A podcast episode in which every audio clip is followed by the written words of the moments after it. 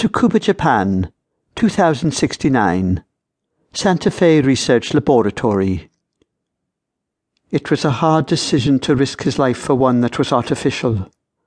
But strangely, Dr. Shunro Kamiyoshi found himself trapped in the situation.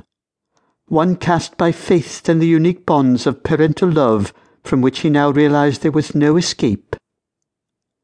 Walking through a virtual room laminated with opaque geometric sculptures, he entered Popey's meditation chamber and found the young sentient quietly reading Japanese poetry on a raised tatami platform. Looking up, Popey jumped to his feet and rushed over to greet Kamiyoshi much like any human boy would have. Father! Popey yelled gleefully.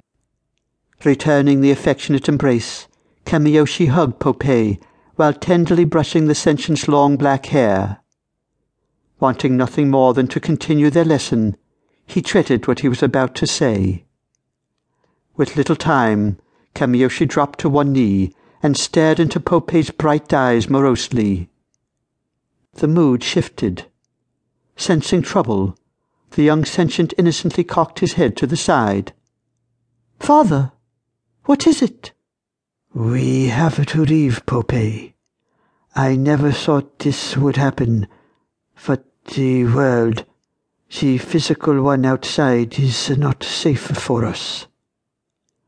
Popey stared back. I don't understand. Kamiyoshi shook his head. The situation was dire, and there was no time to explain. Popey could never realize the dangers that now manifested themselves, and Kamiyoshi lacked the heart to brutalize him with unadulterated truths. Now is not the time, my child. All I can say is that we're in danger, and you must go to a safe location. I need you to trust me. Will you do that, Popey? Trust me, with all your heart. Popey became frightened. Looking at Kamiyoshi with tearful eyes, he remained momentarily silent, then nodded and hugged Kamiyoshi around the neck. Kamiyoshi patted the young boy's back. We'll need to put your biological components into sleep mode. Sleep? Popey said, taking a step back. But I thought only humans do that. Kamiyoshi took the boy's hand reassuringly. It's natural for you as well, and nothing to fear. You'll see, it's just like meditation, only your mind will wander a bit more freely.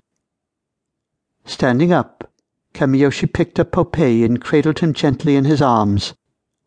Rocking back and forth, he watched Popey's eyes become drowsy and gradually close. Popey breathed softly Will. will I dream, father? Oh, yes, my son, Kamiyoshi assured. Beautiful dreams. Unable to let go, Kamiyoshi watched Popey drift into a blissful slumber. Gazing at the innocent form, Kamiyoshi's fears quickly vanished. Though danger still loomed, it mattered little. He found strength in this one precious life and he would risk all to protect it. Have beautiful dreams, my son, he whispered. Beautiful dreams.